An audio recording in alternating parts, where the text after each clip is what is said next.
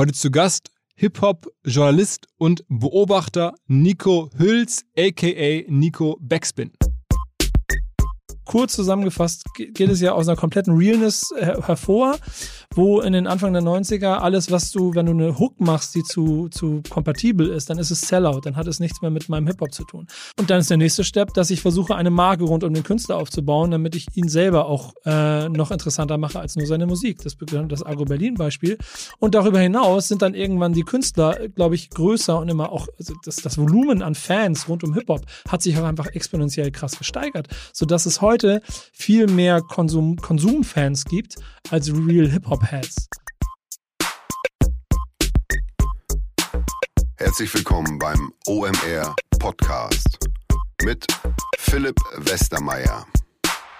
Wer OMR schon länger verfolgt, der weiß, ähm, wir stehen der Musik sehr nahe, insbesondere der Rapmusik. Das fängt ja an, dass das Intro dieses Podcasts von Bo eingesprochen wird, aber auch, dass natürlich ganz große Hip-Hop-Künstler aus Deutschland seit ähm, Jahren bei uns auftreten. Ähm, zuletzt war Jan Delay im Podcast davor, vor einigen Monaten sogar mal Billie Eilish, die ja auch im weitesten Sinne zumindest noch ähm, Hip-Hop vielleicht ist. Ich war vor zwei Jahren mit dem Bones MC ähm, in New York, der Hip-Hop-Fotograf Pascal Kirouche war hier im Podcast. Also es ist irgendwie auch ein bisschen mittlerweile Freundeskreis und ähm, Hip-Hop ist für uns ein, ein, Thema. Und auch vielleicht ein bisschen deswegen, weil die ganze Branche, also die Musikbranche oder die Rap-Industrie, wie man immer das sagen möchte, sehr, sehr viel mit Marketing zu tun hat. Nirgendwo aus meiner Sicht wird besseres Marketing gemacht und besser gehustelt im Marketing und kommen die krasseren Ideen her, ähm, als ähm, wenn man sich diese Rap- und Hip-Hop-Branche anschaut. Das ist ja in den USA wirklich krass, was dort passiert. Keine große Fashion-Brand mehr ohne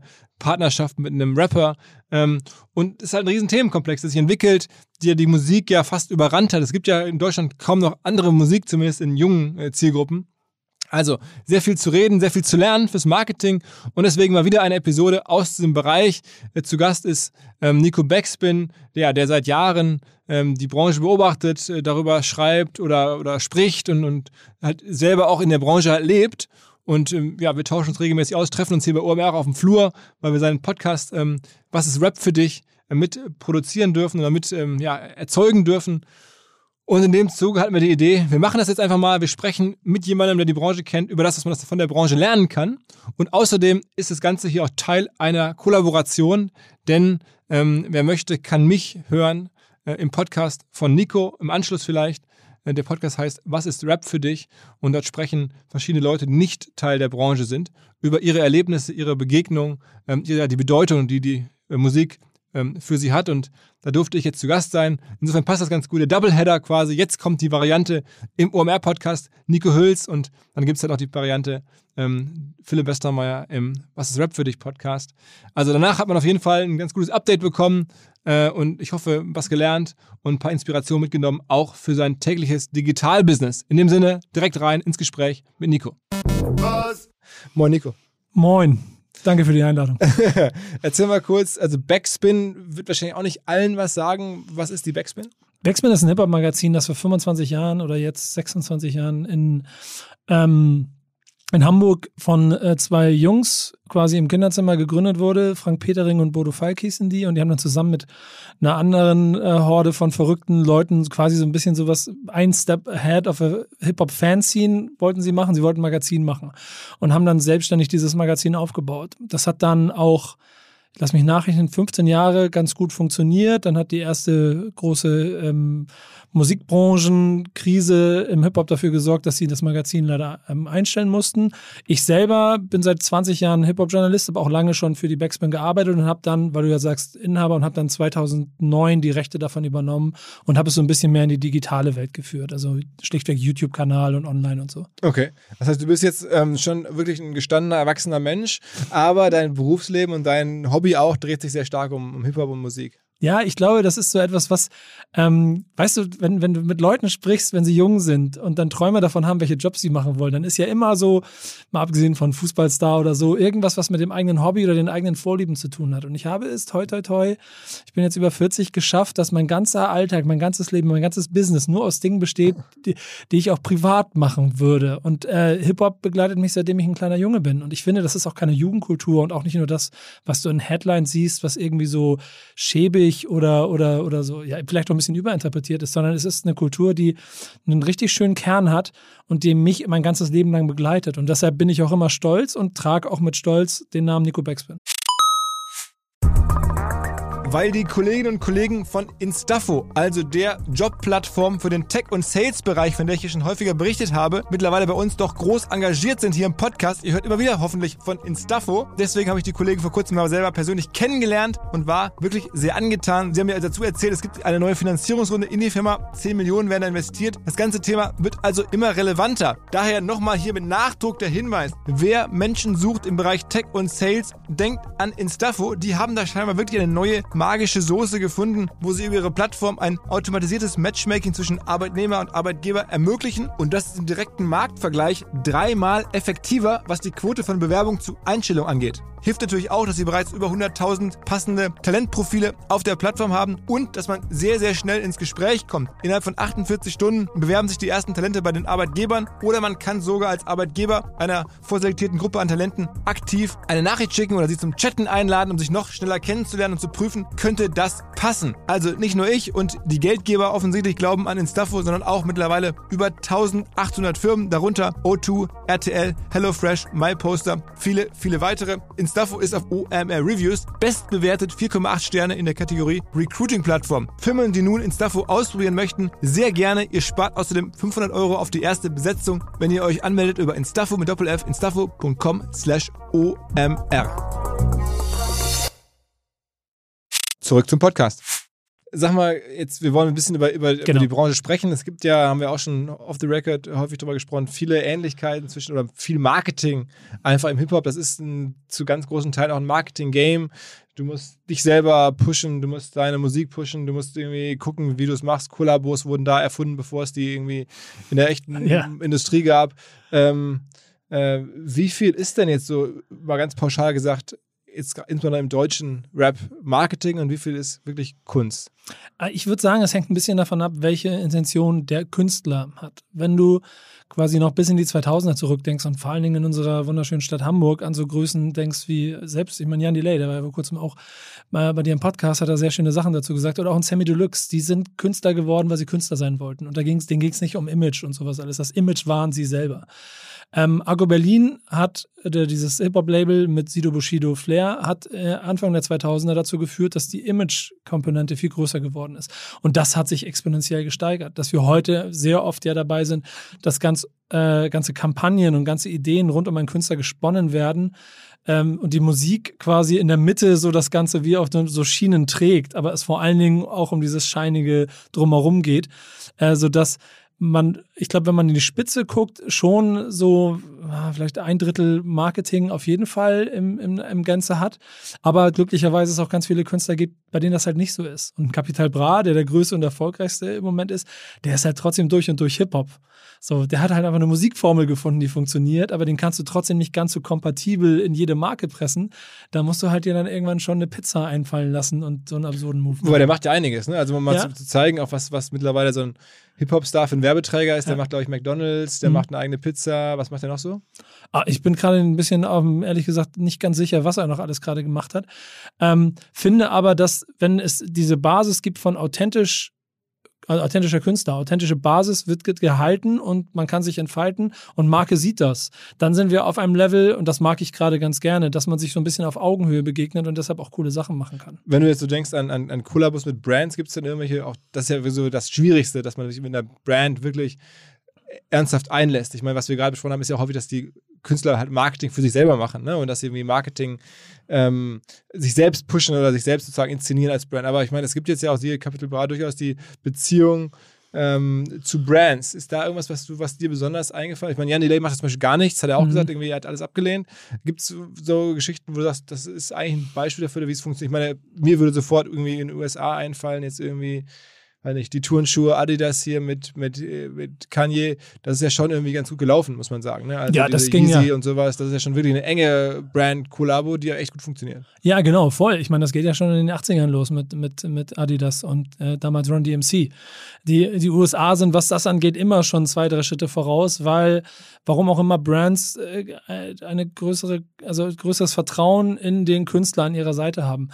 Ähm, es gibt in Deutschland, was das angeht, finde ich noch nicht ganz so viele Sachen, die wirklich so greifen, dass ich voll das Gefühl habe, es funktioniert. Aber auf der anderen Seite funktioniert die Botschaft äh, schon am Ende, so dass die Leute es wahrnehmen. Oft aber auch, wenn die Künstler es selber in die Hand nehmen. Also wenn ich zum Beispiel, also ich schwanke so ein bisschen zwischen den Beispielen, die funktionieren und die nicht funktionieren. Wenn du so siehst, wie ähm, zum Beispiel auch McDonalds äh, in den ersten Schritten gearbeitet hat und mit Crow damals eine Kampagne gemacht hat, dann hat das dem Künstler eher geschadet als, als ge geholfen. Obwohl beide Seiten wahrscheinlich recht glücklich waren. Ich habe das große Gesicht und der andere verdient viel Geld und hat sich wahrscheinlich auch recht wohl in der Situation gefühlt, sonst hätte er es nicht gemacht. Aber es ist natürlich ein anderes Empfinden da draußen gewesen, wie die Leute es wahrgenommen haben. Ein Jan Delay hat in seiner ganzen Karriere auch deshalb ähm, keine Werbung gemacht oder also ich glaube kaum bis gar nicht Werbung gemacht, weil er zum einen auch in einer Zeit groß geworden ist, wo ihm das jedes Mal seine Marke auch zerschmettert hätte. Heute haben, glaube ich, die Künstler ähm, weniger Schmerzgrenze und auch den Fans ist es eigentlich relativ egal. Warum ist das so? Ich glaube, weil es vermischt. Also guck mal, wenn du, das, wir müssen eine Hip-Hop-Kultur aufbrechen, aber kurz zusammengefasst geht es ja aus einer kompletten Realness hervor, wo in den Anfang der 90er alles, was du, wenn du eine Hook machst, die zu, zu kompatibel ist, dann ist es Sellout, dann hat es nichts mehr mit meinem Hip-Hop zu tun. Und das hat sich Schritt für Schritt erweitert. Dann fangen die Fantastischen Vier an und machen die da. Irgendwann in Anfang der 90er oder Mitte der 90er, Mitte, Ende der 90er, Freundeskreis, Beginner und so weiter sorgen dafür, dass die, Song, die Songs auch ein bisschen kompatibler werden. Bambule ist da wahrscheinlich ein Musterbeispiel dafür, dass jeder und seine Mutter, genau wie bei Freundeskreis, auf einmal diese Songs irgendwie kannte. Äh, und dann ist der nächste Step, dass ich versuche, eine Marke rund um den Künstler aufzubauen, damit ich ihn selber auch äh, noch interessanter mache als nur seine Musik. Das begann das Agro-Berlin-Beispiel. Und darüber hinaus sind dann irgendwann die Künstler, glaube ich, größer und immer auch, also das, das Volumen an Fans rund um Hip-Hop hat sich auch einfach exponentiell krass gesteigert, sodass es heute viel mehr Konsum, Konsumfans gibt als Real Hip-Hop-Heads, mhm. die im Zweifel früher zum Beginnerkonzert gelaufen sind. Wenn die 3000 Leute in der Halle hatten, so, dann waren das 3003 Hard-Hip-Hop-Fans. Heute stehen da 30.000 Leute und davon durch drei Generationen geteilt. Oh, aber auch alles irgendwie in der Breite sind die Leute einfach entspannter geworden, weil sie nicht mehr so die hard sind, sondern weil irgendwie jetzt mittlerweile ist ja alles Rap. Also ich, wenn du guckst, die ganze junge Musik ist ja alles Rap irgendwie. Ja, ich glaube und ich glaube auch generell das Empfinden von ähm, okay, mein Star macht Werbung ist ein anderes geworden. Das sieht man ja auch in anderen Genres. Ich habe so ein Hobby. Ich folge Influencern. Äh, ja, habe ich auch. Auf, auf Instagram so. Also ganz vielen von diesen Jungs und Mädels, die so den ganzen Tag immer nur morgens begrüßen und dann. Okay, ne, okay, den folge ich weniger. Ja, okay, okay. Bei, beiläufig rein und übrigens hier den äh, Diana 50 Code und so. Und du, man merkt, äh, also zumindest ist das mein Eindruck von außen, es ist überhaupt kein Mismatch. Und da im Extrem von da sitzt jemand, erzählt mir was aus seinem Leben, ich folge dem glaubhaft und außerdem hält er mir noch den 50% Rabattcode in, ins Gesicht und ich finde das voll authentisch. Und ich habe das Gefühl, dass dieses, dieses Grundgefühl bei den Fans, bei den Konsumenten sich auch über alles äh, streckt. Denn am Ende die Streaming-Zahlen und die Erfolgszahlen von Hip-Hop, die du heute siehst, sind auch nicht mehr mit einer Szene an sich zu definieren. Wenn wir von zweistelligen Millionen Klicks innerhalb von wenigen Wochen reden, dann sind das einfach genau die gleichen Fans, die sonst auch früher, keine Ahnung, Bravo-Hits gekauft hätten oder so. Also mhm. verstehst du? Mhm. Das ist komplett breit im Feld. Da gibt es nicht mehr ganz so viel Probleme damit, ja, ist doch cool. Okay, der trägt die Klamotten, das finde ich cool, dann ist das auch super. Oder das Produkt super, ja, trinke ich. Ich meine, wenn du Red Bull siehst als Marke, die ähm, mit dem Red Bull Soundclash in den letzten Jahren es ja immer wieder geschafft haben, da eine krasse Verbindung zu setzen, wenn immer wieder vielleicht inhaltlich äh, Medien aus dem Hip-Hop den, den, den Soundclash selber vielleicht gar nicht so toll fanden, war das vollkommen egal, weil die, die Vermischung aus Künstler, Brand und Publikum halt jedes Mal super funktioniert hat und jedes, jedes Mal wurde es größer und lauter. Mhm. Ähm, sagen wir so ein bisschen, wenn wir über das aktuelle Beispiel sprechen, gibt es ja trotzdem äh, so Teams, die sehr clever agieren. Also wenn man jetzt guckt, was, was so Raff macht mit Bones, mhm. mit ihrem eigenen Wodka und wie sie da sich so inszenieren rund um Instagram, ist schon auffällig, äh, was die da auch rein investieren mittlerweile, um da irgendwie so Instagram-Stories zu machen oder Posts. Scheinen, also ich gucke mir das ja auch nur an und äh, scheinen da irgendwelche Freizeitparks zu mieten und sonst was. Ähm, und dann gibt es auf der anderen Seite irgendwie äh, das ganze Team rund um Bowser. Ähm, beschreibt mal so ein bisschen, was da gerade so passiert. Äh, ich finde ganz interessant, dass ähm also ich, ich, ich versuche mal zu, also ich hoffe, wir wollen auf das gleiche hin, aber ich finde insofern ganz interessant, als dass Künstler sich über die Jahre so stark als Brand wahrgenommen haben, dass sie auch verstanden haben, wie mächtig sie dadurch sind. Dass es nicht darum geht, okay, da kommt eine große Marke und die, das ist, die ist ganz renommiert und ich muss doch dankbar sein, dass ich mit denen zusammenarbeite und deswegen bin ich glücklich, dass sie mir ein bisschen Geld geben, dass ich für die Werbung machen darf. Sondern, dass dieses, was ich vorhin gesagt habe, Augenhöhe-Gefühl ziemlich schnell ein, Einklang gefunden hat, weil die halt eine Community haben, die alles, was sie machen, zu 100% folgen und feiern. Aber ich meine, äh, was ich gerade rausarbeiten wollte, ist, dass diese Teams ja jetzt sich selber auch extrem clever inszenieren. Also die brauchen ja fast gar keine Drittmarken ja, mehr. Genau. Die machen selber irgendwie ihren Shampoos oder ihren Wodka oder okay. ähm, bauen, also pushen sich extrem stark über ihre eigenen, über ihre sozialen Kanäle und so und verkaufen alles aus oder, oder ab, was sozusagen da ist, von, von irgendwie, äh, weiß ich nicht, Shisha, Tabak, äh, whatever. Ähm, das ist ja schon der Wahnsinn. Ich glaube, es hängt ein bisschen damit zusammen, dass, ähm, und da gibt es in Amerika ein paar Beispiele dafür, die quasi schon diese Vorarbeit geleistet haben und es schwappt immer ein bisschen später nach Deutschland. Okay, es gibt nicht das Produkt oder es gibt nicht den, derjenige, der das mit mir machen möchte, also mache ich es einfach selber. Und dieses, das war das, was ich meine mit dem Bewusstsein, wie stark die Marke ist funktioniert er halt großartig. Das 187-Beispiel, ich weiß nicht, ob wir, ich habe mich oft vielleicht mal drüber unterhalten, das, ich, das bringe ich dann ab und zu mal an, weil ich das total interessant finde und der Lacoste-Trainingsanzug von vor zehn Jahren. Dann haben sie immer, als sie noch kleiner waren und noch die wilde Bande hier aus Hamburg, die man hier kannte und gefürchtet hat, haben sie immer Lacoste-Trainingsanzüge getragen und sind dann in den Lacoste-Store hier in Hamburg und wollten die kaufen. Und dann irgendwann haben sie die in den Videos getragen und dann hat irgendwann Lacoste sich gemeldet und hat gesagt, ey Leute, hört mal bitte auf, unsere Trainingsanzüge zu tragen. Wir, wir wollen, wir fühlen uns mit unserer Brand nicht in eurem Umfeld wohl.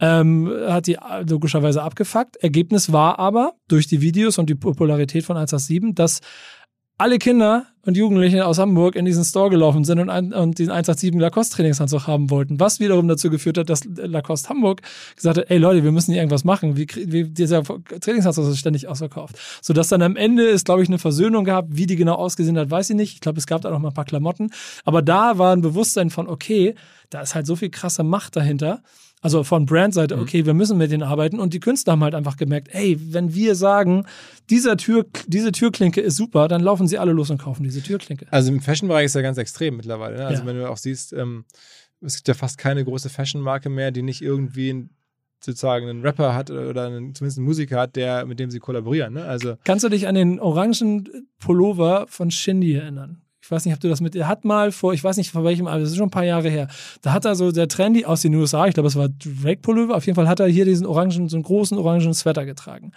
und hat den äh, sehr hart zelebriert, sodass danach, nachdem man, den, nachdem man das gesehen hat, da Amazon er in jeder Form, egal ob, Premium oder auch die billig, ups, billig äh, Asien-Variante, überall war dieser orange Kapuzen, also dieser orange Sweater ausverkauft. Weil so, die so einen Ikonenstatus haben, dass einfach also die, die Marktmacht so stark ist. Und das führt dann ja automatisch dazu, dass sie merken, ich brauche nicht mit dem Wodka kollaborieren, ich mache den einfach selber, weil dann ist meine Marge höher. Ja, ja. Also mein Lieblingsbeispiel ist jetzt irgendwie ähm, Drake, der hat doch irgendwie von der letzten World Tour, wann war die vor zwei Jahren oder so? Ja, diese three, three, äh Da hat er jedenfalls ähm, diese Klamottenmarke, extrem teure Klamottenmarke, haben auch hier so einen Laden in Hamburg. Ähm, Stone Island. Genau, Stone Island. Da, da hat er Stone Island gemacht. Ähm, und das ist ja extrem teuer auch. Ich meine, Lacoste ja auch schon. Ja. Wo man sich fragt, irgendwie, wie passt denn das? Dass, dass jemand, der eigentlich am Ende junge Leute erreicht, oder so jüngere Leute zumindest, dass der so Klamotten pusht, die dann irgendwie, wo der, der, der Sweatshirt irgendwie 200 plus Euro kostet, äh, ist ja eigentlich schon abgefahren. Ja, wirklich. Vor allen Dingen, ähm, also ich finde gerade in den USA hat es in den vergangenen Jahren immer wieder Beispiele dafür gegeben, wie Rapper verstanden haben, wie mächtig sie sind und wie sie sich auch dann als Marke und auch als Geschäftsfeld noch neben Rap gut etablieren können, um halt damit Geld zu verdienen. Also Puff Daddy oder wie er dann jetzt auch gerade heißt, ist das Masterbeispiel dafür, aber wir brauchen bei, bei Beats by Dre nicht drüber zu reden, die Moves sind krass, das hat auch jeder in der Dokumentation gesehen, aber auch 50 äh, Cent der mit, damals mit Vitamin Water einen Deal hatte und die ihm halt Geld geben wollten, dass er als Testimonial für dieses Produkt arbeitet und sein Management gesagt hat, nee, wir wollen kein Geld, wir wollen Anteile. Mhm. Und dadurch hat er zehnmal so viel Geld verdient, wie er, wie er als, als, als Rapper hätte verdienen können wahrscheinlich. Oder Jay-Z, der immer Crystal diesen, diesen Champagner hochgehalten hat und Crystal gesagt hat, wir sehen uns da nicht so in dem Metier, wir wollen das nicht. Und die dann gesagt haben, okay, dann nicht, dann ne, machen wir selber. Machen wir selber. Und dann hat er jetzt eine eigene Champagnermarke, die zehnmal so erfolgreich ist wie Crystal. Ich glaube, das ist ein Effekt, der vor allen Dingen auf Brandseite immer noch unterschätzt wird. Also mittlerweile bestimmt weniger, denn auch ich merke in der Kommunikation und meine Rolle ist ja oft so ein bisschen so eine, so wie, ich beschreibe es immer so ein bisschen Gatekeeper, Door-Opener, so ein bisschen verstehen, wie Hip-Hop funktioniert. Ähm, die Anfragen häufen sich immer mehr. So, wir haben das Produkt oder wir die Idee, wir würden gerne mit den Leuten arbeiten, sowas alles. Das ist schon ganz interessant. Was für Summen denn meistens so im Spiel? Also das ist von bis. Also mal ist es so, wir haben so ein kleines Budget und der Künstler müsste doch eigentlich dankbar sein, weil das ist doch auch für ihn toll. Also dann reden wir so 15.000 Euro. Ja, genau, so genau. Von, von, mit dieser Marke zusammenarbeiten. Bis hin zu richtig Millionenbeträgen? Also die, das eine Projekt, wo ich, ähm, was am Ende nicht zustande gekommen ist, aber da waren, haben wir schon näher vom, vom hohen, recht hohen sechsstelligen Betrag gesprochen. Oh, okay. Ähm, aber das sind ja auch nur die Dinge, die bei mir auf dem Tisch landen. Wenn jemand wirklich Lust hat, Geld auszugeben und direkt mit dem Management redet, das siehst du ja in der Vergangenheit an verschiedenen Stellen, die, die Preise sind einfach exorbitant gestiegen, weil ein Künstler mit seiner Reichweite einfach dafür sorgt, dass das Produkt auch sofort funktioniert. Es ist ja fast egal, was sie machen. Und Reichweite heißt aber immer eigentlich Instagram, oder? In der Regel ja. Ja, also ich glaube, es ist im Moment der stärkste und einfach einflussreichste Kanal. Was ganz interessant ist und was auch eine interessante Entwicklung wird, ist TikTok gerade. Weil du ähm, selber merkst, wie also ich meine, du kennst dich ja sicherlich auch mit, wahrscheinlich besser als mit TikTok als ich, aber ich fange gerade ja. an, mich ein bisschen damit zu beschäftigen oder auch jetzt so die letzten Monate und lerne, wie die, äh, wie die ganz junge Generation das für sich quasi eingenommen hat und jetzt wahrscheinlich auch schon längst weiter wandern wird zum nächsten und jetzt aber sowohl Industrie als auch Künstler üben und lernen müssen, wie sie damit umgehen. Und da gibt es ja aber auch schon Kandidaten, die das ganz gut hinkriegen. Und wenn du dann dort auch wieder Reichweiten hast und so Beispiele wie der letzte Drake-Song oder der vorletzte jetzt, Tootsie Slide mit dem Tanzmove, den er nur dafür in der Corona-Zeit gemacht hat, damit jeder bei TikTok jetzt diesen Move macht, das sind halt richtig smarte Dinger. So, da, da ist eine Macht hinter.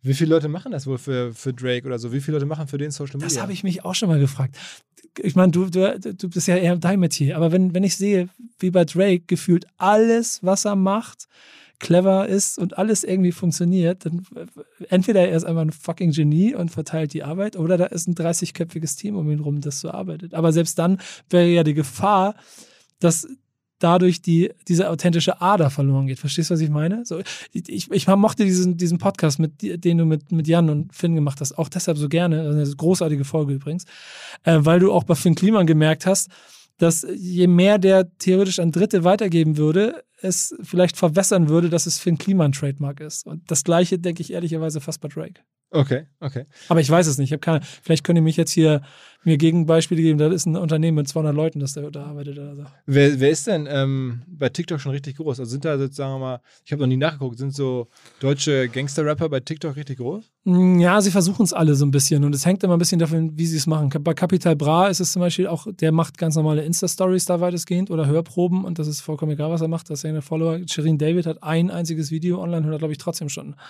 hunderttausende Follower und das ist irgendwie auch so ein kleines In-Studio-Video. Sie haben aber alle noch nicht die richtige Idee. Und wenn ich glaube, dass so die Leute bei Instagram irgendwann verstanden haben, wie sie das Medium für sich nutzen, ähm, wird das auch bei TikTok kommen. So, denn es ist in sich durch diesen Stempel von junge, äh, es ist ja nun mal leider wirklich so, junge Mädels tanzen zu irgendwelchen Videos und das wird millionenfach angeklickt oder man macht irgendwelche Sketche, äh, hat es ja trotzdem auch die Möglichkeit, mit Musik viel zu arbeiten. Das hat, ich komme schon wieder auf den Podcast, aber es ist so, das hat Jan da auch sehr smart gesagt. Also ich war auch verwundert, als er meinte, er findet TikTok cool, aber dann habe ich drüber nachgedacht und es stimmt. Es gibt dieses, dieses Fenster von einer Minute, das dir die Möglichkeit gibt, einer dann ja auf einem riesengroßen Community, die ja nochmal komplett anders ist als seine Instagram-Community, ähm, eine Botschaft zu senden. Und das dann wiederum wird, wenn die Künstler marketingseitig auch clever aufgestellt sind, und da sind wir zum Beispiel bei Loredana, äh, dann ist, hat das einen mega Impact auf die eigene Musik und auch auf die Produkte drumherum, die beworben werden. Wie ist denn Spotify? Also äh, hat sich die ganze Musik nicht nochmal eigentlich geändert, nur weil es Spotify gibt? Ist das, also Instagram verstehe ich schon, sozusagen Aufmerksamkeit generell, da kann man auch Musik ein bisschen zeigen, aber Spotify ist ja für Musik noch viel entscheidender eigentlich. Ähm, äh, und die geben ja die Regeln vor und eigentlich habe ich das Gefühl, die ganze Branche optimiert nur noch auf Spotify hin. Ja, safe. Ich glaube, es ist auch so ein bisschen ein Problem, dass, ähm, also für die Musik und die Kunst, weil du das ja vorhin auch so ein bisschen mit angesprochen hast, dass jetzt Künstler bewusst darauf achten, dass der Song nur noch 2 Minuten 50 lang ist, damit er die Algorithmen äh, optimal immer erfüllt, dass äh, es direkt mit der Hook reingeht, dass es keinen dritten Verse gibt, sondern allerhöchstens einen zweiten, die Bridge meistens auch wegfällt, damit das Ding schön smooth reingleitet in die ganzen Playlisten. Und da sind die Playlisten ja so stark, auch die Deutschen mit über einer Million Follower, dass äh, das direkt auch ein, ein Hit wird und du direkt auch Chart-Relevanz bist. Playlist meinst du jetzt irgendwie äh, die, die großen Spotify-Playlists? Genau, so, so Modus Mio zum Beispiel, Ja, diese ja. größte, da Ja. über eine, ich glaube fast zwei Millionen Follower mittlerweile, ich weiß gerade die aktuelle Zahl gar nicht, auf irgendwas zwischen einer und zwei Millionen. Ähm, kurz so weggewischt. Ja. Aber das ist, wenn da ein Song drin ist und eine gute Platzierung hat, dann ist der in den Charts, in den Top Ten. Das ist immer so. Und ein Grund, warum Capital Bra und Loredana mit allem, was sie machen, auch sofort immer auf die Eins gehen, liegt ja auch in dieser Macht dieses Streamings, weil sie dadurch direkten Zugriff haben, schneller, äh, schnell- schneller produzieren können und anstatt ein Album mit zehn Songs zu machen, machen sie zehn Songs in, in 20 Wochen und haben wesentlich mehr Einschlag. Denn auch das Albumdenken ist so ein bisschen hinfällig. Wenn du nicht, Finn Kliman ist jetzt auch ein bisschen ein anderes Genre, aber Haftbe Haftbefehl denkt in einem Album, der macht ein, der macht ein Hip-Hop-Album. Deswegen hat das aber in sich geschlossen auch einen, einen vielleicht einen kulturellen äh, Impact und feuilletonistischen Impact, aber es hat jetzt nicht diesen Aufschlag auf Spotify im Streaming und damit auch wahrscheinlich in der jungen Generation, wie wenn Capital Bra zehn Singles rausbringt. Und der bringt die ja nicht gleichzeitig raus, sondern so, so permanent so. Jede Woche. Also der, der hat irgendwie eigentlich gar keine Veröffentlichung mehr, sondern ist mehr so wie jetzt, weiß ich nicht, wie eine Zeitschrift. Die erscheint irgendwie einmal die Woche irgendwas Neues. Ähm, Ja, er bringt trotzdem ein Album irgendwann, ne? Dann kommt wieder das Album und dann ist es so ein bisschen eine Mischung aus Compilation von dem, was, was rausgekommen ist und noch ein paar Songs dazu. aber wie kann das denn sein, dass jetzt, sagen wir mal, wenn du so guckst, jetzt Beginner, die haben irgendwie in 15 Jahren 15 Songs gemacht, keine Ahnung, oder vielleicht 20 oder so, also drei oder vier Alben, weiß gar nicht, wie viele Alben entschieden, aber nicht viele. Ne? Nee, Ähm, nee. Und das macht jetzt ja irgendwie so ein aktueller Künstler irgendwie in ein paar Wochen weg. Also es ist ja nun nicht so, dass irgendwie die Kreativität oder die, die, die künstlerische Geschwindigkeit so wahnsinnig zugenommen hat. Also vielleicht ein bisschen und vielleicht gibt es auch andere Aufnahmetechniken und andere Technik und so. Aber eigentlich, was heißt das? Ist der, ist der künstlerische Wert jetzt komplett weg und man haut einfach nur noch raus? Oder ähm, wie erklärst du das? ähm, Musik ist mehr Produkt geworden, als es vorher war. Und ähm, da, da kann, kann man, läuft man Gefahr, dass man noch so ein bisschen alt klingt und ein bisschen romantisch, aber natürlich ist, ist es mir lieber, wenn ich weiß, ein Künstler steckt ein bisschen Energie und Arbeit in ein Produkt und versucht es zu optimieren, als ich mache, äh, es gab früher auch im Rap, so Mitte der 2000er, so die, die Phase, wo Künstler sehr stolz darauf waren, dass sie ein komplettes Album an, an, an, an einem Abend geschrieben haben und es an einem nächsten oder dann veröffentlicht wurde.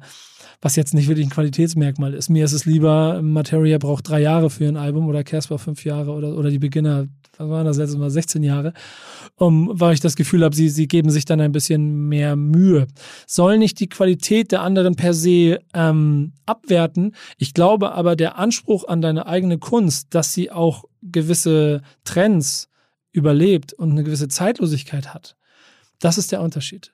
Denn wenn du dir Songs von äh, aktuellen Künstlern, und das, ich will nicht immer Capital Bra sagen, weil das wäre unfair, denn das ist, das ist, er ist die Speerspitze, aber darunter gibt es 20 verschiedene, die alle Songs machen, die dann eine relative ähnliche, ähm, äh, ähnliches Soundbild haben und damit auch so eine gleiche Stimmung geben, die kannst du austauschen. Und viele von denen werden in, keine Ahnung, zwei Jahren nicht mehr hörbar sein. Äh, Palm aus Plastik, weil du vorhin Bones und Raff angesprochen hast, haben ein Masterpiece mit Palm aus Plastik gebaut und plus extra Boot Palm aus Plastik 2, was so ein bisschen wahrscheinlich zusammengehört.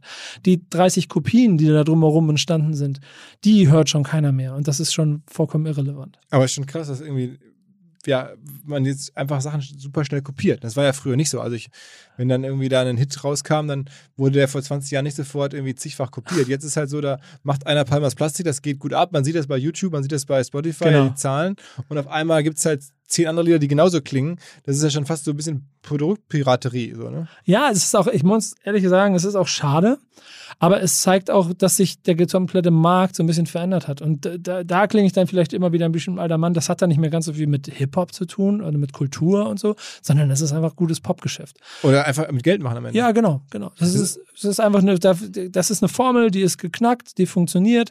Da mache ich mit und das funktioniert. Also, es spielen ja alle dieses Spiel. Labelseitig, Künstler und auch Spotify äh, oder jede, jede Art von Plattform.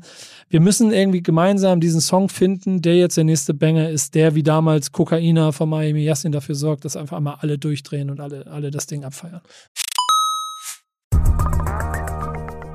Hinweis auf Findling. Findling ist eine sehr erfolgreiche SEO-Agentur, die bis vor einiger Zeit noch Webstube hieß und mir vor allen Dingen deswegen ins Auge gestochen ist, weil ihre Masterclass beim OMR-Festival ruckzuck ausverkauft war. In Minuten wollten Menschen hören, was die Kollegen von Findling zum Thema SEO zu sagen haben. Ein Grund dafür sicherlich die Referenzen. Findling arbeitet unter anderem für Firmen wie Snox, Ergotopia, Dermanostik oder mein BAföG. Der Fokus ist also, Firmen über Performance SEO beim Wachsen zu helfen. Wer herausfinden möchte, ob sich für ihn auch SEO lohnt oder die Ansätze von Findling vielleicht konkret lohnen, der kann sich eintragen. Es gibt keinen Sales Call, sondern eine kostenlose Beratung unter findling.de slash OMR. Also auf der Landingpage eintragen und dann gibt es eine Beratung, wenn es richtig gut läuft, vielleicht von Maurice Marinelli, dem Gründer persönlich.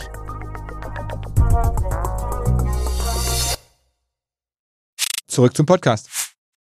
Früher gab es mal den Spruch von, von damaligen glaube Bundeskanzler Gerhard Schröder, der sagte, zum Regieren brauche ich irgendwie äh, die Bild, Bild und die Glotze. Ähm, jetzt, um, um Hip-Hop äh, zu dominieren, braucht man dann eigentlich nur Instagram und Spotify. Ja. ja YouTube nicht? Ja, schon. Ich glaube, also das ist so ein bisschen wie die Frage, also wir merken das zum Beispiel bei Backspin als Medium. Ich würde sagen, Facebook ist tot. Man merkt aber schon, dass es noch eine gewisse Relevanz da gibt und auch einen Impact, wenn du da Dinge machst. So. Denn es ist, es ist halt eine andere Community. Es hat sich so entwickelt. Und ich glaube, auch YouTube ist eine eigene Community, die sich so halbwegs überschneidet. So, natürlich gibt es Konsumverhalten, das dich voll über Spotify hält. Aber wenn du gelernt hast, dass du Musikvideos sehen willst, und das geht nicht nur darum, dass du in den 90ern damit groß geworden bist, sondern auch in den 2015ern, äh, jedes Musikvideo gesuchtet hast, äh, dann bist du automatisch bei YouTube, weil du deinen ganzen Streamern folgst oder was auch immer. Und meine, viele Musik hören ja auch Musik über YouTube eigentlich nur. Also man, weil will sich halt kein Spotify-Abo leisten. Das sind die 12 Euro Sparer, genau. Genau, aber davon gibt es ja in der Breite schon viele, viele Tausende oder mehr, als man so denkt. Ne? Also ich frage mich immer von den ganzen Video-Views, die da auf den Videos drauf sind. Ich meine, so, weiß ich nicht, jetzt von 187, die großen Videos, die haben ja teilweise 40, 50 Millionen ja. Views. Ähm, wie viele davon sind jetzt Leute, die sich das einmal das Video angucken oder wie viele sind sich zum 30. Mal einfach irgendwie Handy in der Tasche ähm, oder, oder keine Ahnung, äh, das, das einfach nur hören. Ne, so. Ja, genau. Genau. Ich glaube auch, ähm, am Ende des Tages ist, glaube ich, der Mix entscheidend für Künstler. Und äh, wenn man es aus Marketing-Sicht sieht, ja auch glaube ich, andersrum genauso wichtig, dass du dich so äh, breit wie möglich aufstellst, was auch die Plattform angeht. Denn wenn du jetzt, keine Ahnung, zwei Millionen Follower auf Instagram hast und nichts anderes machst, dann äh, und Instagram ist morgen tot, also deine eine Million Follower auf Facebook sind heute nichts mehr wert oder nicht mehr so viel wie früher wahrscheinlich. Je nach Brand gehe ich mal davon aus. Aber du solltest jetzt schon anfangen als Künstler dir darüber Gedanken zu machen, wie du deinen TikTok-Account äh, äh, on fleek kriegst. Sag mal, warum ist eigentlich Rap so groß geworden? Ich meine, wir ich bin das ist eine große jetzt, Frage. Äh, aber ich meine, als, ich, als, als wir jetzt irgendwie so 20 waren, da gab es ja noch irgendwie alles Mögliche. Irgendwie Singer, Songwriter im großen Stil, Heavy Metal, weiß ich noch. Äh, da war echt so verschiedenste Independent, Green Day, was da alles so gab. Heutzutage ist das ja gefühlt doch echt weniger geworden.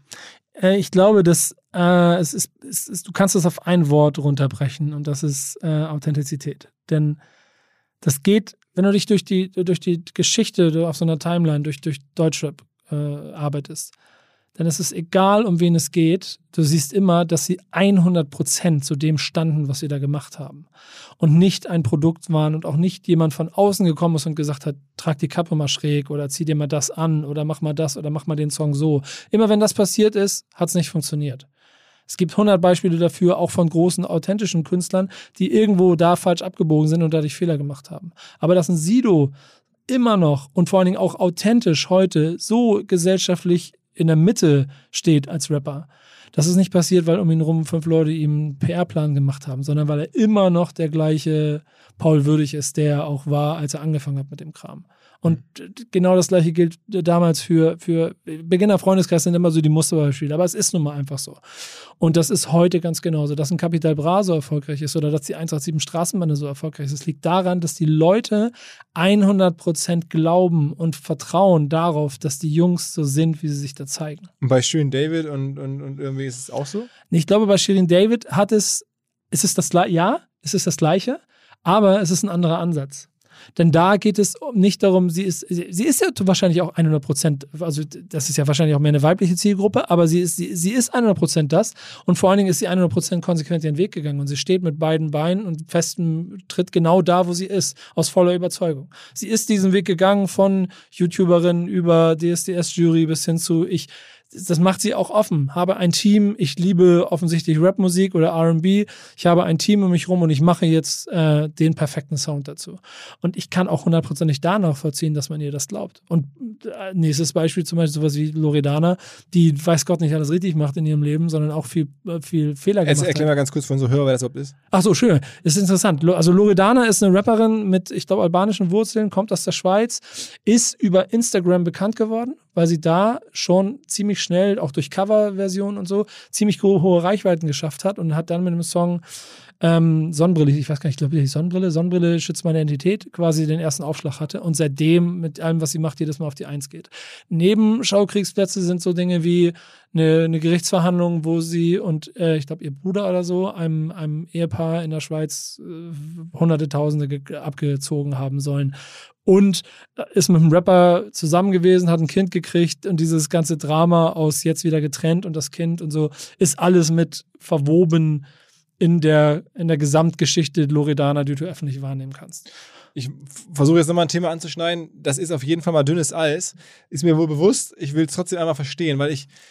Ich trinke kurz einen Schluck. Äh, genau, genau, trink mal kurz einen Schluck. Äh, hier, hier Geroldsteiner, äh, hoffentlich. Ähm, ja, ist es. Ähm, also, ähm, was man ja schon so ein bisschen sieht, ist, dass auch viele der heutigen Musik- oder Rapstars ähm, ganz unterschiedliche Backgrounds haben. Das sind jetzt nicht unbedingt sozusagen dritte Generation, irgendeine Familie aus deutscher Mittelklasse, sondern mhm. auch ganz viele, wo irgendwann die Eltern mal hier zugewandert sind oder so. Ähm, und glaubst du, dass sich unsere Gesellschaft hat sich auch verändert vielleicht? Vielleicht sind wir, sind wir nochmal anders äh, sozusagen ähm, als Bevölkerung aufgestellt, als wir das vor 30 Jahren waren. Und dass das entsprechend natürlich auch andere Musiker irgendwie nach vorne bringen auch andere Musik. Ich meine, ich, es ist ja schon erstaunlich, dass ähm, ganz viele von den Erfolgskünstlern äh, ähm, ja eine sehr, sehr diverse, sagen wir mal, Herkunft haben. Das sind nicht alles die dritte Generation Deutschen, sondern das sind häufig türkische Wurzeln, irgend, häufig irgendwelche osteuropäischen Wurzeln dabei. Ähm, ist das Zufall? Wie, wie, hängt das zusammen? Also versuch mal zu erklären. Und ich meine es wirklich neutral und ich meine es unpolitisch. Ich will einfach nur das verstehen und, und oder vielleicht gibt es auch gar keinen Sommer. Nee, ich, ich finde, das ist auch, ich, ich verstehe voll, was du meinst. Und natürlich ist das auch ein Thema, das, wenn man so von außen auf, auf Rap guckt, ziemlich schnell aufkommen könnte. Weil wenn du dir die Ägide der Superstars heute anguckst, da neun von zehn Migrationshintergrund haben. Und das dann vielleicht sich von außen betrachtet dann auch ein weiter weg anfühlt als das, was du vorher in deinem Leben wahrgenommen hast. Vor allem, wenn du mit Beginnern und Freundeskreis groß geworden bist. Aber ich glaube, ähm, da spielen verschiedenste Faktoren mit. Der erste ist, dass Hip-Hop als Kultur ihre Basis darin hat, dass sie einer Unterschicht oder einer Randgruppe eine Stimme gibt. Ähm, ich muss immer so ein bisschen dabei in die USA immer abdriften, weil das nur die Basis davon ist. Ähm, wenn du nichts hast und wenn du keine äh, Möglichkeiten hast, vernünftige Ausbildung zu bekommen, du hast vielleicht auch vielleicht keine gute Schulausbildung und dann ist dein weiterer Weg auch so ein bisschen vorgezeichnet. Das sind so klischeehafte Bilder, die aber im Hip-Hop immer gegriffen haben. Das heißt aber nicht, dass der Typ oder das Mädchen, das da sitzt, nicht automatisch nicht clever ist und nichts kann. Nur dann ist Hip-Hop immer die Ausfahrt gewesen, wie, okay, dann ist halt mein Leben, dass ich immer am Rande der Legalität in meinem Blog unterwegs bin und nicht weiter weiß. Aber diese, diese, diese Kultur und diese Musik gibt mir Halt und ich kann daraus meine eigene Identität schaffen. Denn es geht immer um Identität. Und das ist das, was am Ende auch diesen authentischen Kern dann baut, der dann dazu führt, dass alle Leute dann dem Künstler hinterherlaufen, weil er so cool ist. Die Verschiebung von dem, dass du Möglichkeiten hast, dich damit zu beschäftigen und überhaupt bereit bist, dich mit Hip-Hop-Kultur zu beschäftigen, hat sich in Deutschland aber verschoben.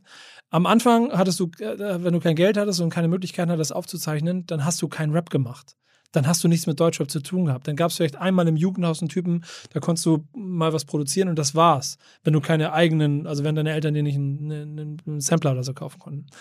Und das ist ein bisschen eine Parallele zu den USA. Darüber, dass es aber weitergegangen ist, dass du irgendwann die Möglichkeit hattest, es zu machen, hast du auch mehr Interesse entwickelt. Wenn du dich heute mit Straßenrappern unterhältst, dann sagt jeder von denen, ey, früher habe ich nur Tupac gehört und RB. Und mit Deutschrap habe ich mich eigentlich erst beschäftigt seit Azad oder seit Argo Berlin oder irgendwie so. Das war das erste Mal, weil dann die Geschichten von den Straßen in, in welcher Großstadt auch immer erzählt haben, die man vorher gesellschaftlich zur Seite geschoben hat. Diese berühmte Ges Gespräch von, es gibt in Deutschland keine Ghettos und so. Natürlich kannst du das vielleicht nicht mit dem, mit, mit, mit, mit äh, was heißt, das 92. Arrondissement in Paris, äh, im Banlieue irgendwo ähm, vergleichen, wo wirklich es Bereiche gibt, wo die Polizei einfach nicht mehr reinfährt. Nicht mehr reinfährt, die weiße Fahne schwingt und sagt, nee, das ist, ihr regelt das unter euch. Es gibt, es gibt in Deutschland offensichtlich auch solche Gebiete mittlerweile, aber das hat man einfach 20 Jahre lang zur Seite geschoben. Nur es gab sie immer. Und Rap hat denen irgendwie dann die Möglichkeit gegeben, eine Stimme zu, zu bekommen. Und dann ist es die Faszination. Wenn du in den USA, ich, das, ich, muss immer ein bisschen an die Anfänge gehen, aber in den USA NWA als erstes Phänomen nimmst, das ist eine Gruppe von schwarzen Rappern, die im, inhaltlich ja auch sich für die Rechte von Schwarzen eingesetzt haben und sich klar gegen Staat und Polizei auf, aufgestellt haben. Und 70 Prozent der Käufer waren weiße Mittelschichtskinder aus, den, aus, der, aus, den, aus, dem, aus allen Regionen des Landes dann ist da ja schon das erste Mismatch, das, das die Faszination. Das ist wie ein Actionfilm, den du haben willst. Und ich glaube, das Gleiche ist hier über die Zeit auch entstanden. Deswegen ist Bushido so groß geworden. Deswegen ist alles, was mit Straße zu tun hat, so faszinierend geworden, weil du gesehen hast, okay, es ist wie ein Actionfilm und ich bin ganz nah dran. Bones MC, Instagram Story und jeden Tag ist die grenz- und grenzenüberschreitend an der Legalität, was der da macht. Mhm. Und Millionen Menschen gucken zu, weil sie total fasziniert davon sind. Ich glaube, der, der, der Punkt, und da ist dann, das ist der letzte Satz, ich rede schon wieder so viel, aber der, der, der, dann, der heute noch sehr wichtig ist, dass die Empörung darüber, was im Rap passiert, da sind wir ja gerade in so einer Entwicklungsphase. Was sagen Künstler? Wofür stehen sie? Das ist nicht gesellschaftlich tragbar und so weiter und so fort. Ist jetzt eine Findung, denn jetzt wird uns, äh, wird der Gesellschaft bewusst, okay, die Jungs, die wir erst lange ignoriert haben, dass sie bei uns im Kinderzimmer von unseren Kindern gespielt wurden, jetzt aber frontal mir überall auftauchen, weil sie einfach die Superstars des Landes sind, die sind ja auch noch wirklich so schlimm, wie sie, wie sie rappen. Mhm. Und über diese Empörungsstufe muss man jetzt hinauskommen, um dann, glaube ich, einen neuen Weg zu finden, damit umzugehen. Aber am Ende ist es dann, dann auch wieder alles Storytelling. Du hast ja gerade gesagt, es ist nur ein Drittel Marketing. Wenn ich das so sehe, dann kommt es mir fast vor, auch das ganze Storytelling, als wenn es schon noch viel mehr wäre. Also ich meine, weil die, du kannst ja also auch, auch von der Straße viel bessere Geschichten erzählen, als jetzt aus deinem Reihen Reihenhaus oder aus ja. deiner Mittelstands-Vororts- äh, Wohnhaus, sag ich mal, ähm, da ist halt schwierig, deine Geschichte zu erzählen. Von der Straße gibt es ja nun tausend Geschichten und Beefs und sonst was. Am Ende sind es ja alles nur Story-Elemente, die darauf ausgerichtet sind, mehr oder weniger ein Album oder Musik zu verkaufen und ein Konzert voll zu machen oder sowas, ne? Ja, es ist, ist lustig, wenn Blumentopf äh, in den 90er Jahren die Geschichten aus dem Reihenhaus erzählt haben und damit halt Kinder aus dem Reihenhaus angesprochen haben waren die dann irgendwann nicht mehr interessant, die Geschichten. Das war vollkommen egal. Aber die, die Geschichten aus dem Blog, die waren interessant, weil ich da halt nicht bin. Ist eine, also jetzt gibt es ja so aktuell so Situationen im Rahmen von diesen Verschwörungstheorien, wo auch jetzt irgendwie, weiß ich nicht, ich glaube, Haftbefehl oder sagen wir mal ganz extrem jetzt Xavier Naidu, aber auch andere, ähm, ich glaube auch wirklich Rapper, ähm, da jetzt auf so Verschwörungstheorien gehen. Ist das auch mehr oder weniger Aufmerksamkeit, Storylining nach dem Motto, geil, ich erzähle mal ein bisschen Quatsch und kriege da ein bisschen Aufmerksamkeit? Oder glaubst du, das ist dann auch wieder Authentizität und Überzeugung? Ähm, da äh, möchte ich nicht zu, mich zu weit aus dem Fenster lehnen, weil man jeden Fall da sehr differenziert betrachten müsste. Ich habe aber äh, eine Erfahrung dahingehend aus, aus 20 Jahren äh, Hip-Hop-Szene, dass sich Künstler bis zu einem bestimmten Punkt immer der Macht und der Reichweite bewusst sind, die sie haben, aber an einem bestimmten Punkt aber nicht mehr so ganz. Und wenn du, also ich weiß nicht, wahrscheinlich hat jeder in seinem Freundeskreis irgendwo jemanden, der mal Altersgruppe, ich bin dann jetzt eher bei uns, mit Zeitgeist 2000 auf YouTube angefangen hat, sich das anzugucken und in Verschwörungstheorien versunken ist, ob 9-11 jetzt ein Inside-Job ist oder nicht. Und davon gibt es ja 100 verschiedene. Und das hat sich auch da wieder ex exponentiell gesteigert, allein durch die Masse an alternativen Medien, die es heute auch auf YouTube gibt, die ungefiltert direkt zu dir kommen. Und das führt natürlich dazu, dass du ein Weltbild hast oder dass du eine Meinung hast und dass du eine Frage hast. Und wenn du dann als Künstler, also wenn dann der kleine Thomas oder Sabine um die Ecke das sagt, dann interessiert das keinen. Wenn aber der große Künstler das sagt, dann ist es ein Impact. Das ist nämlich gleichgehend gewachsen mit der Tatsache, dass Deutschrap auf einmal jeden interessiert, interessiert auch jeden, was Deutschrap sagt. Und ich glaube, da ist im Moment noch das Problem, dass die Leute nicht bewusst ist, was sie da eigentlich anrichten, wenn sie bestimmte Dinge äußern. Okay, okay. Also du glaubst nicht, dass sie, also es gibt ja auch so diese ganze Bushido Abu Chaka Geschichte, die jetzt ja seit Monaten oder Jahren so sich, sich entwickelt und, und das ist ja irgendwie interessant zu beobachten. Viele Medien berichten ja auch drüber. Ähm, und ich meine, bei uns ist es ja auch so, der teilweise ja irgendwie einfach nur durch Hamburg fährt und wartet, bis ihn mal die Polizei anhält, dass er sein Handy rausholen kann und das irgendwie äh, dann filmen kann. Ähm, also da gibt es ja wirklich, wo man das Gefühl hat, ey, das ist alles gebaut, ähm, um Aufmerksamkeit, das ist reines, äh, man sucht nach einer Story. Ja. Ähm, man lässt sich bewusst verhaften und man freut sich sogar über die Verhaftung ähm, oder über die Strafanzeige, die dann irgendwie auf die Titelblätter kommt, weil das äh, am Ende Tickets verkauft. Ja, du darfst ja nicht vergessen, also ich glaube, dieses Spielchen mit Medien oder mit Öffentlichkeit und ich, ich baue etwas auf und, und streite mich und dadurch haben wir, gewinnen wir beide. Das ist auch wieder ein Spiel, das ist so alt wie die ganze Hip-Hop-Szene und darüber hinaus. Aber Hip-Hop hat es natürlich halt durchgespielt.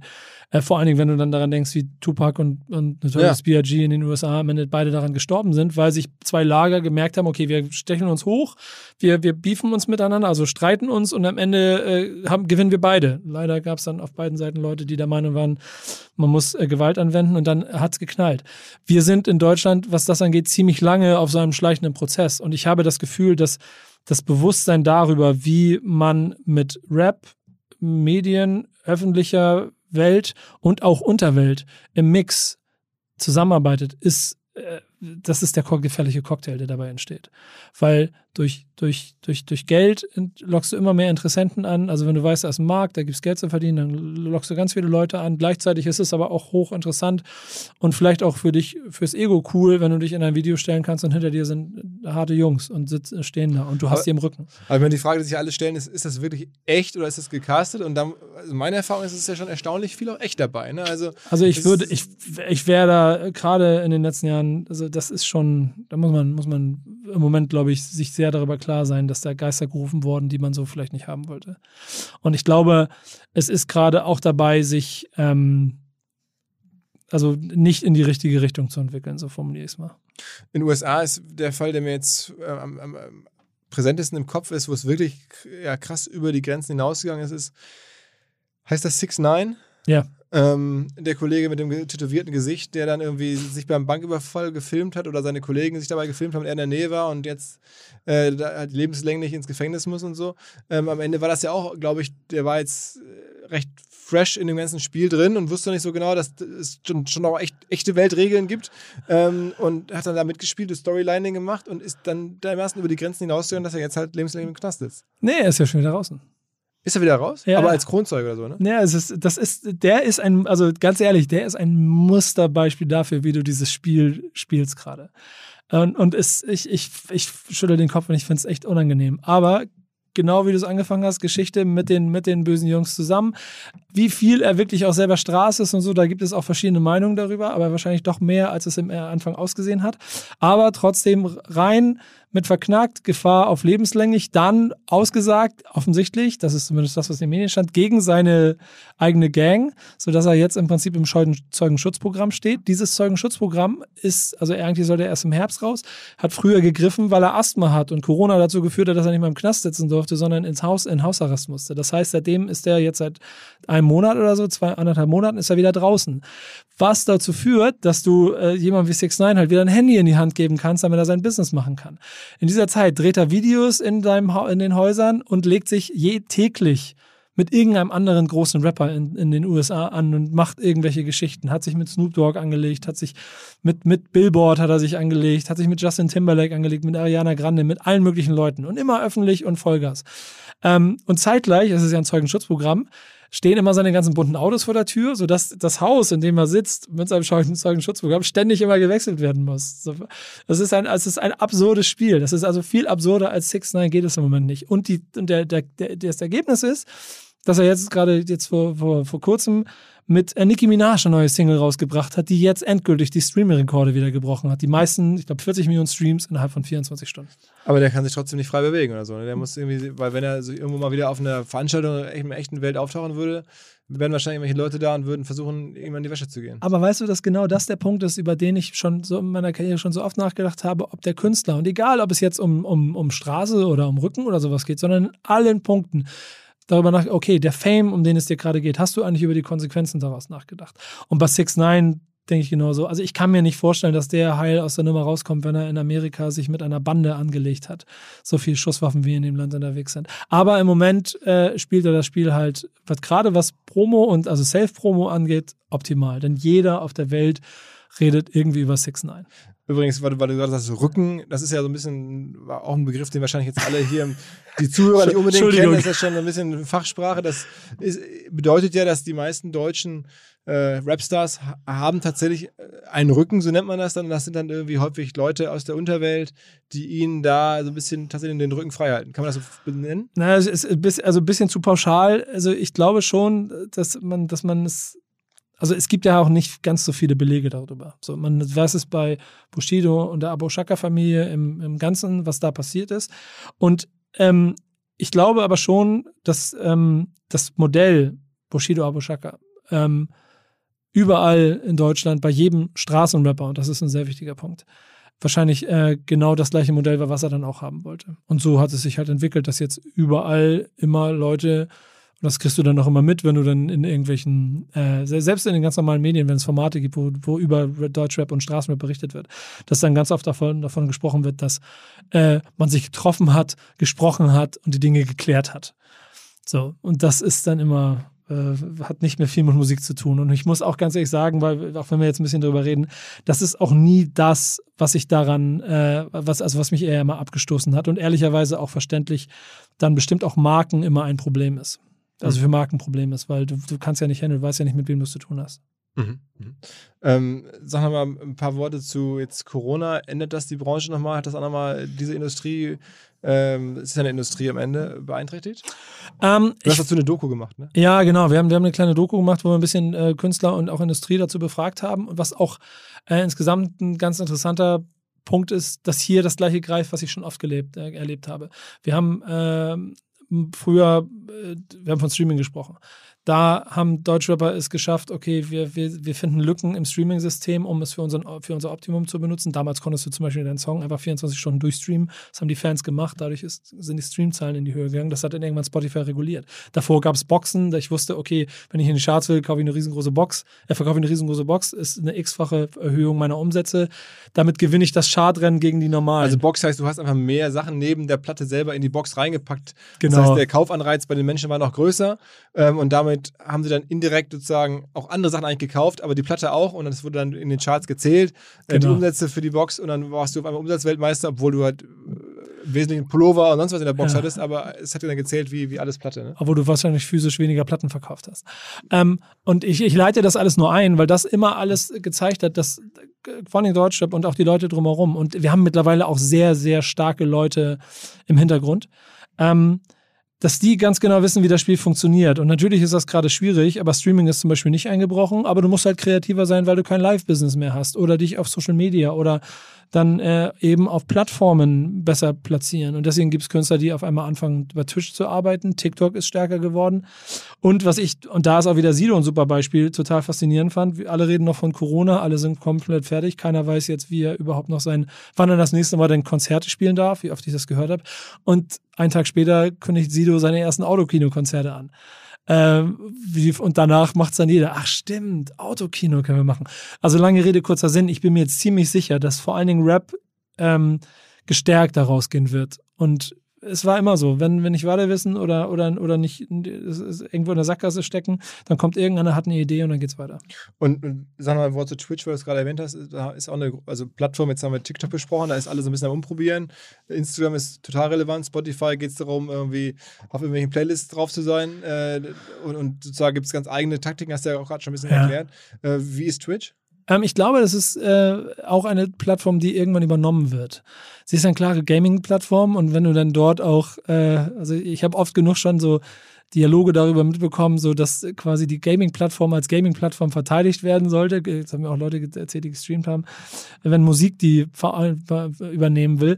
Aber wenn dann äh, Bushido ähm, einen neuen ähm, Deal mit Amazon ähm, weil er da jetzt exklusiv seine Mucke rausbringt und den Diss-Track auch exklusiv über Amazon veröffentlicht und das auf Twitch macht, dann hat es trotzdem Impact und dann gucken da, keine Ahnung, 50.000 Menschen live zu, wie er das macht. Ich hatte jetzt gedacht, dass es, ganz, dass es jetzt ganz offensichtlich äh, Kollaborationen gibt zwischen Gamern oder Streamern, also so eine Leute, die da ihre Spiele zocken, mit äh, Rappern, wo die sich einfach verbünden, ähm, um die Reichweite sozusagen sich gegenseitig hochzuschaukeln. Also irgendwelche. Ja, aber das ist ja der erste Schritt.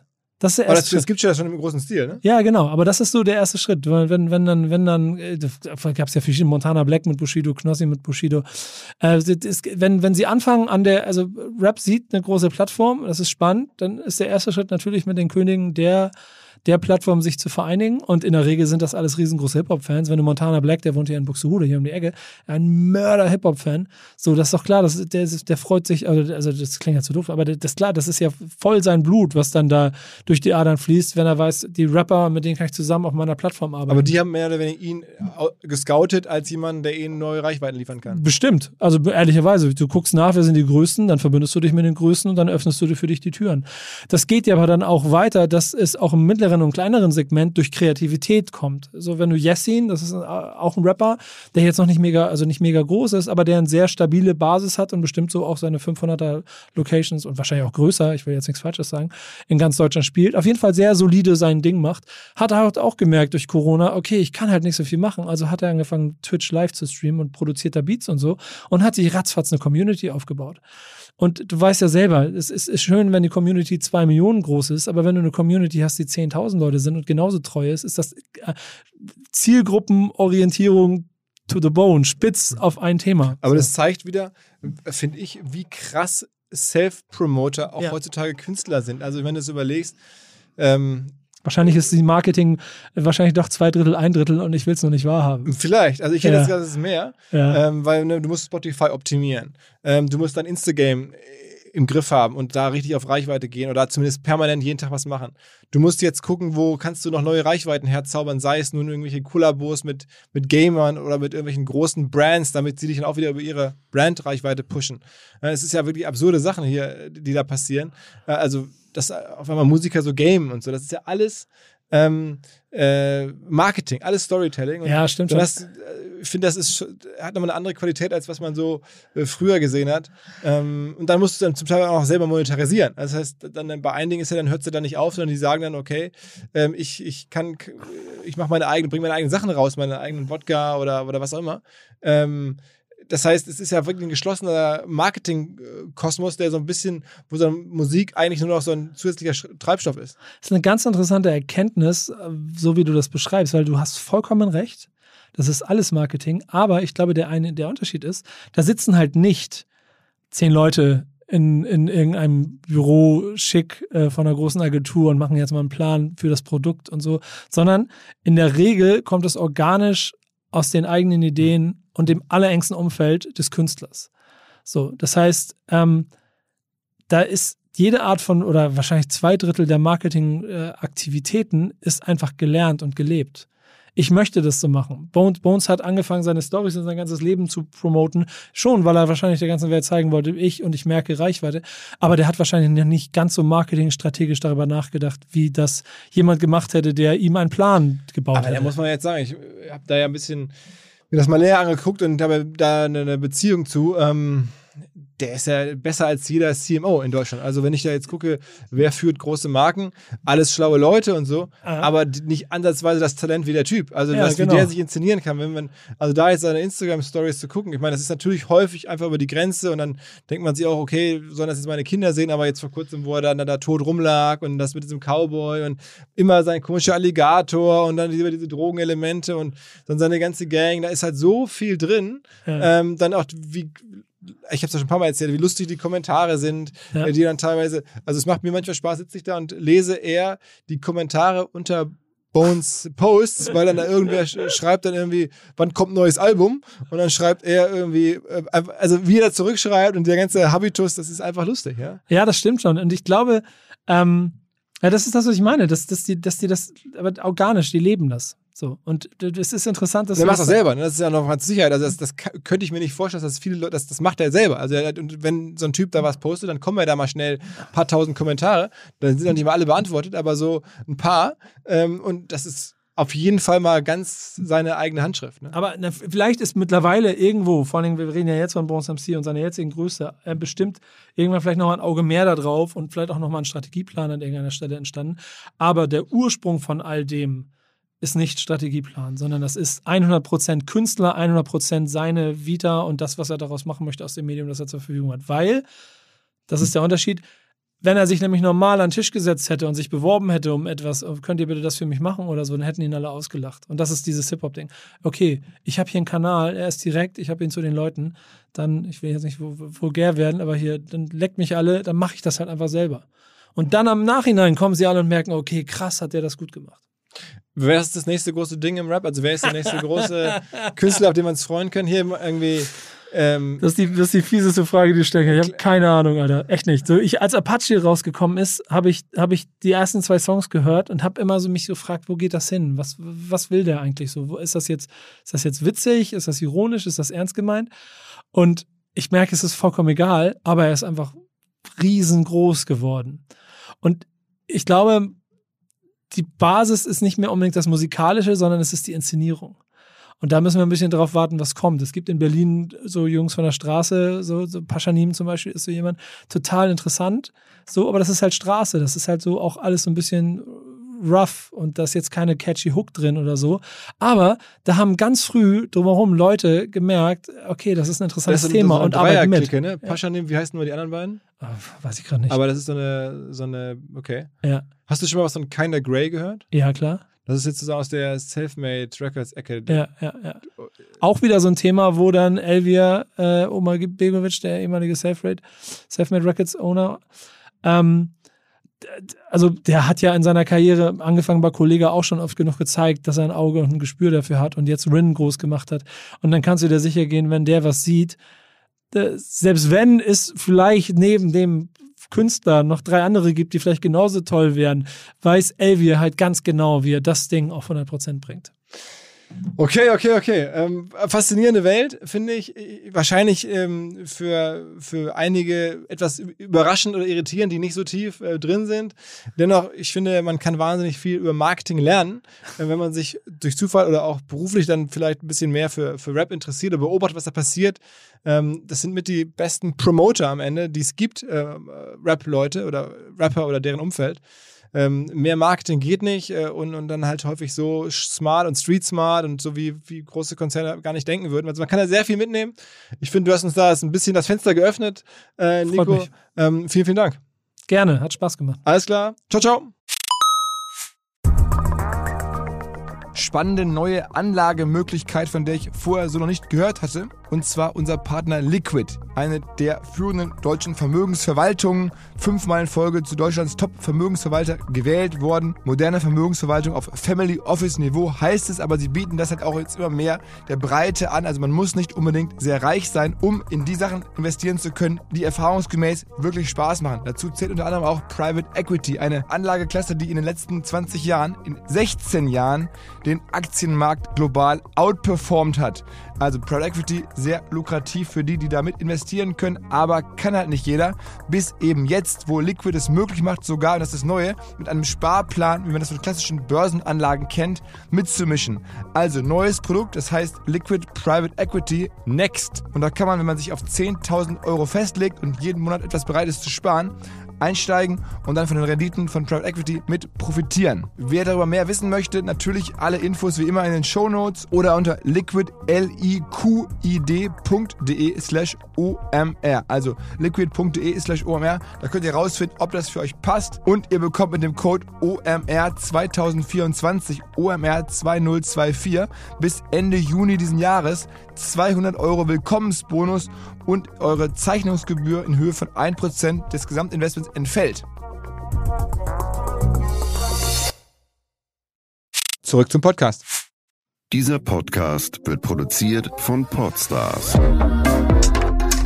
bei OMR.